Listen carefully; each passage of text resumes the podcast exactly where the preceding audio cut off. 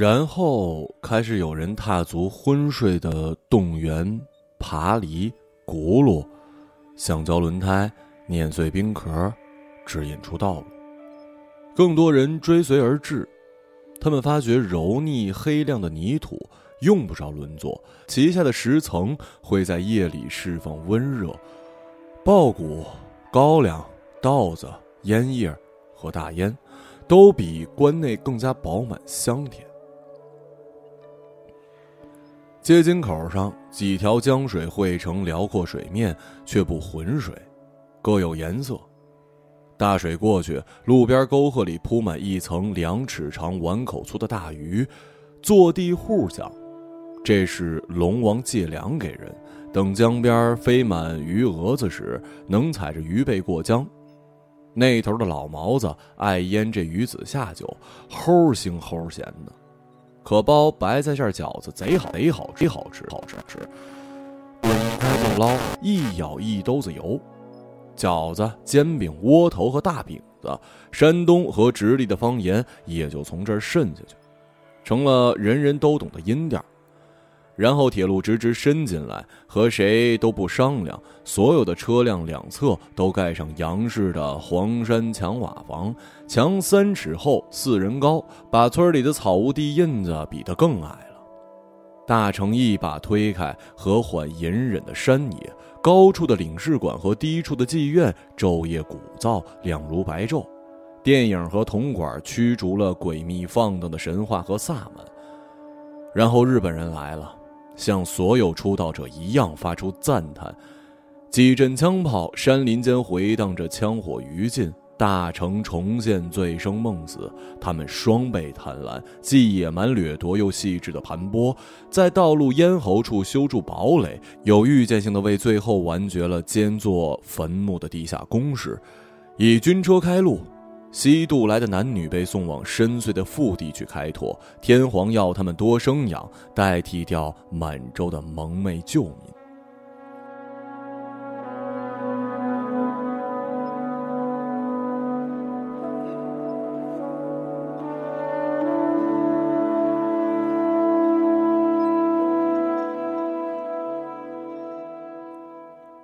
四五四六年吧，战败的日本人呢就集中在这旮瘩，就是那俩山包底下，北边有条河，剩一个出口跟人看的，也不用太看的，他们不是当兵的，都穷老百姓，没啥用。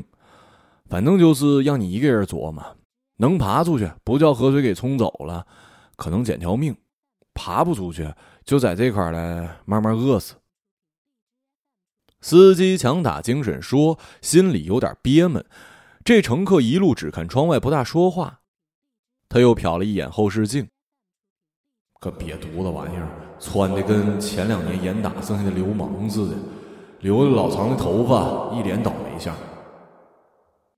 他想，老鸡巴灯还装年轻呢，都四十多了，还他妈没个坐相，穿个工装，翻毛皮的靴子夹在大腿上晃悠。那是他新铺的亚麻垫儿。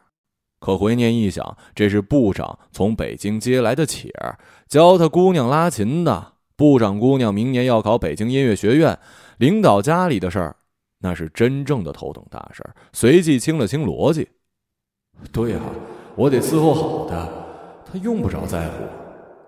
于是不再觉得这人装牛逼，一屁股坐在部长的平日位子上，就是在拿他当司机。这不叫不懂事儿，这叫谱。真正的礼貌就是不正眼看、用不着看的人。没准他在音乐学院里管招生呢，搞艺术的都跟流氓似的。可搞艺术的现在吃香啊，这两天和他交上，没准啥时候能用上人家。要说别人求他出趟车，标准姿势得是在副驾驶上欠着身子蜷着，后背都不敢靠。连他老丈人在内都没说敢把椅子朝后搬搬。虽说是司机，可那也是部长的司机。你们书记、县长算个啥呀？进大院都得嘚嘚瑟瑟的。不是说一等司机开小车跟着领导混吃喝，二等司机开大客亲戚朋友跟着坐，三等司机开出租，实在不在混吃喝，部院的干部连办公室主任在内，谁不赶着管他叫哥？哼，都指望着从领导前递两句好话进去，起码说的别是坏话。领导的司机做酱不咸，做醋还挺酸的，不缺心眼儿都别惹。连社会上的三等司机、卖手腕子、开出租的，一个月下来也比一般单位多挣一二百。二十张大团结了得吗？攒一千块够娶一媳妇儿了。哎呀，现在这帮搞艺术的都老有钱了，那双大靴子瞅着难看，好像还是进口的呢。一次大地震，几个人死掉；一次大辩论，人重新开始一五一十的认识钱。像从什么地方苏醒过来，像从一个梦进另一个梦，梦梦重重重新认识物欲，详细的比较手表型车的牌子，小心翼翼，既不第一个也不最后一个穿上牛仔裤，寻找海外关系，电视机和洗衣机，香港货日本货，重新认识思想，狂热的写小说、画油画、听唱片，像抢回失去的一样，补充从来没有的，千万人聚在一处。为听几个戴着黑框眼镜、穿着的确良衬衫的男人念诗，或者发表政治观点，权力体系开始有沙眼，甚至是管勇都默不作声。部长昨天板着脸说：“形势很复杂，如那水分好几个色儿的江面，越是磅礴到怕人时，越不动声色。船只和人静静的，心里则烦乱，拼命的打。”重新开始投机倒把，重新开始资产阶级自由化，鼓励和谴责，默许和禁令，往往同时而至。但是并没有人望而却步，记忆里和记忆之外，机会没有如此时之多，而且那些好处头一次清晰具体、触手可及，这一次终于不是梦了。于是想要更多，这年代被日后视为某一个机缘。在他们自以为重温了童真时，狂暴狼狈的结局也即将到来。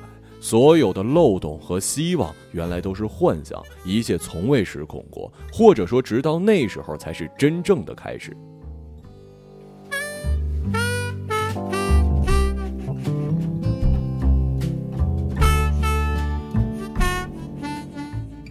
是够惨的，那帮一本女的哪还顾孩子呀？写个纸条往怀里一掖就扔河边了。也有去捡的，早先呢就这俩县遗孤才多呢。一本女的啊，趁天黑往村里摸，见到亮灯的呢就进去磕头。这家要是正缺媳妇儿，那就是肥猪拱门了。穷的好耍钱的，有残疾的，反正找不着媳妇的光棍都挑个一本人。是不是现在也说娶一本女的好啊？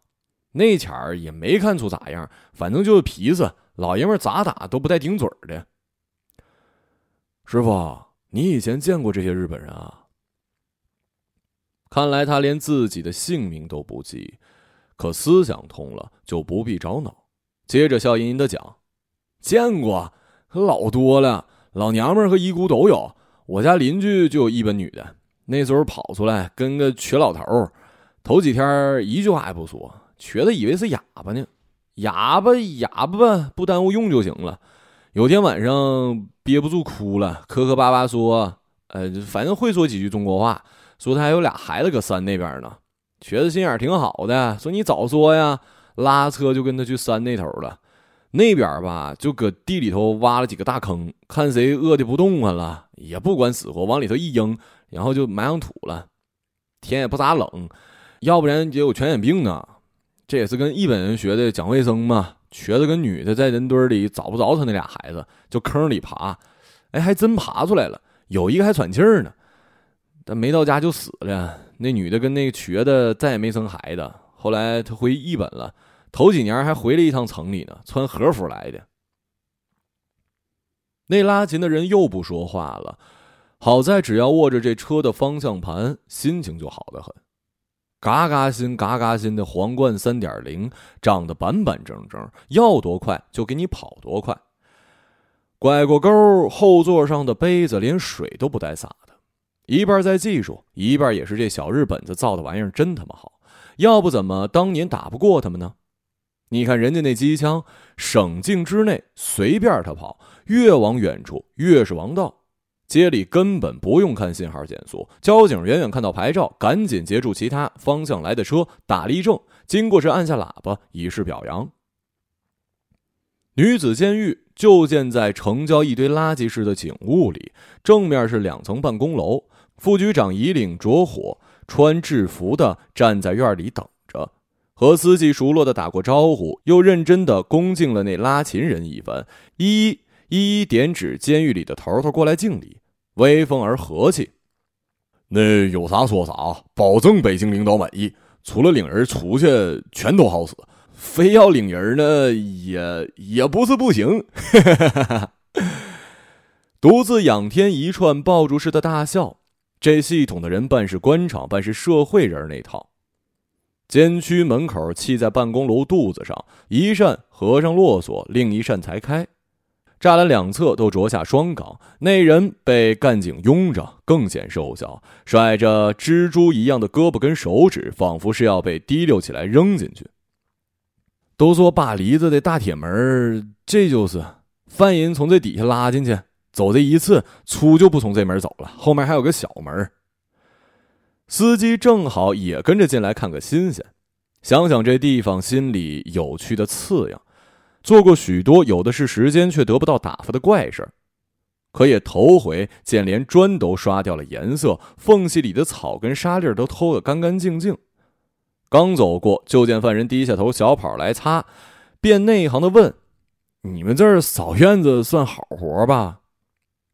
对，领导，呃，能见太阳还不累呢。他们被引到一间小会议室，监狱长一定要他们看看银行大道的嫂子，也是个人物啊，来的人都愿看看。司机快乐的问拉琴的人：“在北京听过这案子没有？”不该不知道啊，全国都有名。要他猜那晚被窃的钱数，没等他开口，就像一个值得尊敬的人似的说：“一百五十多万呢。”你想想，一摞摞搬也得搬半宿呢。盗窃手法简单，就是一锤子一锤子的凿漏了银行的后墙。金库与居民楼就是愚蠢的隔了一层砖墙。在他当着围捕警察的面朝自己脑袋开过一枪之后，成为今年全城最受敬仰的好汉，在眼下几部报告文学和广播剧里做了主角。和这大案有关的人都在一个月。被从速的处决了，还能看到的就剩下这嫂子了。难怪这女的长得不赖，他过去的男人也都是这一代有名的人物。严打时枪毙了，只是没什么精神头，站定又背了一遍，到铤而走险之类的词儿时还说不利索，又回答了诸如分给他多少钱的问题。司机觉得他确乎朝自己飞了几个眼儿，嘴角还有一个挺翘的红痣。教官喝令一声，便转身出去。拉琴的人很奇怪的道了一声谢，不知是冲谁。往出走时，他拽了一把局长，问能不能随便让他看看，不用这么麻烦的安排了。第一圈是服装厂，他的绿警服就是在这儿做的。还有两个车间是做秸秆工艺品的，拼成船、房子的图案，画几笔，刷上清油，铺在镜框里，没什么看头。可现在石星在惨白的墙上挂点啥？监狱的效益挺好。他们藏身在事情里，只盯着各自手头的事儿，和一件东西一样。他又要看吃饭的地方。食堂在第二道墙犄角的地下室里，只有几张长木头的桌子，不是吃饭的地方，主要管做饭。预备的是下午那顿几大盆土豆子，不抠芽不削皮，用水管子呲两下就推进锅里。和着泥沙酱碴子一起翻滚，有时候呢也有肉，反正今天没有，哪能天天有啊？呃，这儿就这样，连洗澡都这样，在外头老有时候觉得吧，自己活得不像人，真进来才不叫人呢，要不怎么叫改造呢？是吧？局长发现有必要解释一下。监舍里比想象的要亮堂，除了不知是否有意修得很窄，有点像宿舍楼，主要是有股子说不清哪儿冒出来的潮气。只是最窘迫的生存，没什么私物，又明显正住着大群的女人，是气味。司机提鼻子闻了闻，碱味和毫无修饰的女人的体味，这味道也有情绪，像刚看到的那些面孔，木然下还有隐约而强烈的畏缩、记恨、怨毒。犯人在厂区里头，号子里是空的。干警哗啦啦的一间间打开，让拉琴的进去。他在里头东摸摸西坐坐，又向床底下望，不知在找些什么。走廊里有点不耐烦，比在看守所好，进到这儿来就踏实了。突然，他涨红了脸，退了下来，向回走。屋里头正亮着许多褪色的女人裤头。同志，这里关的都是为什么进来的？领导啊，主要是刑事犯，刑期比较长的就搁我们这嘎达。有精神失常的吗？那不在这嘎，公安厅有精神病院跟戒毒所一起，搁大东头呢。其实就是关精神病的监狱。那边条件好不好？可比这儿差远了。领导，咱们这儿是省级标兵单位，条件算最好的了。一队松垮垮的犯人从岔路口出来，大概五六个。见到他们，立刻绷紧，面冲墙站着。拉琴的人仰起头看墙，有两只鸽子正点头。司机觉得没什么看头。囚服之下，女人的躯体看不分别。他隐约听他们说，好像这叫颜色设防。多年之后再出车路过时，他想起今天，讲着讲着才觉得奇怪。当年那个拉琴的人大老远来趟东北，什么也不看，怎么非要看女子监狱呢？晌午的光越过墙头，鸽子紫脖子闪了几闪，他眨了眨眼。墙下那一溜肩膀里有个女人，明显比另外几个老，腰弯得很厉害，白花的头不住摇晃，逐渐连后筋儿都跟着发抖。这背影正祈求政府们赶紧走过去。他扯起步子，第一次走在这群生人前头。妈妈，遭难的日子，求你纪念这仇。母亲陷入恐怖，孩子失去睡梦中的怀抱，遥不可及的未来就到了。能让人坚强起来的，难道只有遗忘吗？十年，在时间的行程里，算不得一次往复，只是又一代旺盛过去了，一些好运气变坏，一些人没有。在突然降临的未来里，得意的都是一些恶鬼，嘴巴以上空无一物，轮流交配跟排泄，善恶只是安慰寻求欺骗的人。可是我宁可在你这里，也不愿意你在那里。土地未经贡献就染上了毒斑，焚烧过的森林日甚一日的萎缩着，煤矿吞噬着蠕动的人，他们尽快把手上一点钱花掉。最走运的人才能活着逃走，就像我诅咒过的那样，然后再加上一个十年，谁也不用被记忆纠缠了。我的指头在木头上来来回回消磨掉一个又一个孩子，我已经不在乎他们的天赋是不是被浪费，反正因为软弱，我已经浪费掉了我的一生。我是一个疯子，却没有人留意这一点，因为都疯得比我还要厉害。你错了。音乐什么都解救不了，音乐从来没有来过这儿，这儿不像是有过音乐的样子。我过得连台唱机都不如。我是工具的工具，不配被记住和谈论。在最后一次看见你和我之后，我不记得你的喜悦了。幸好你没犯过罪，和他带给我们的惩罚已经被他们活埋了。踩得结结实实，我被带离时眼睛蒙着，为了防止我再次找到那儿。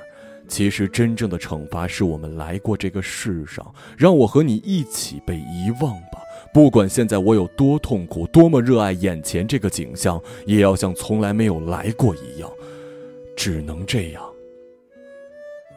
妈妈。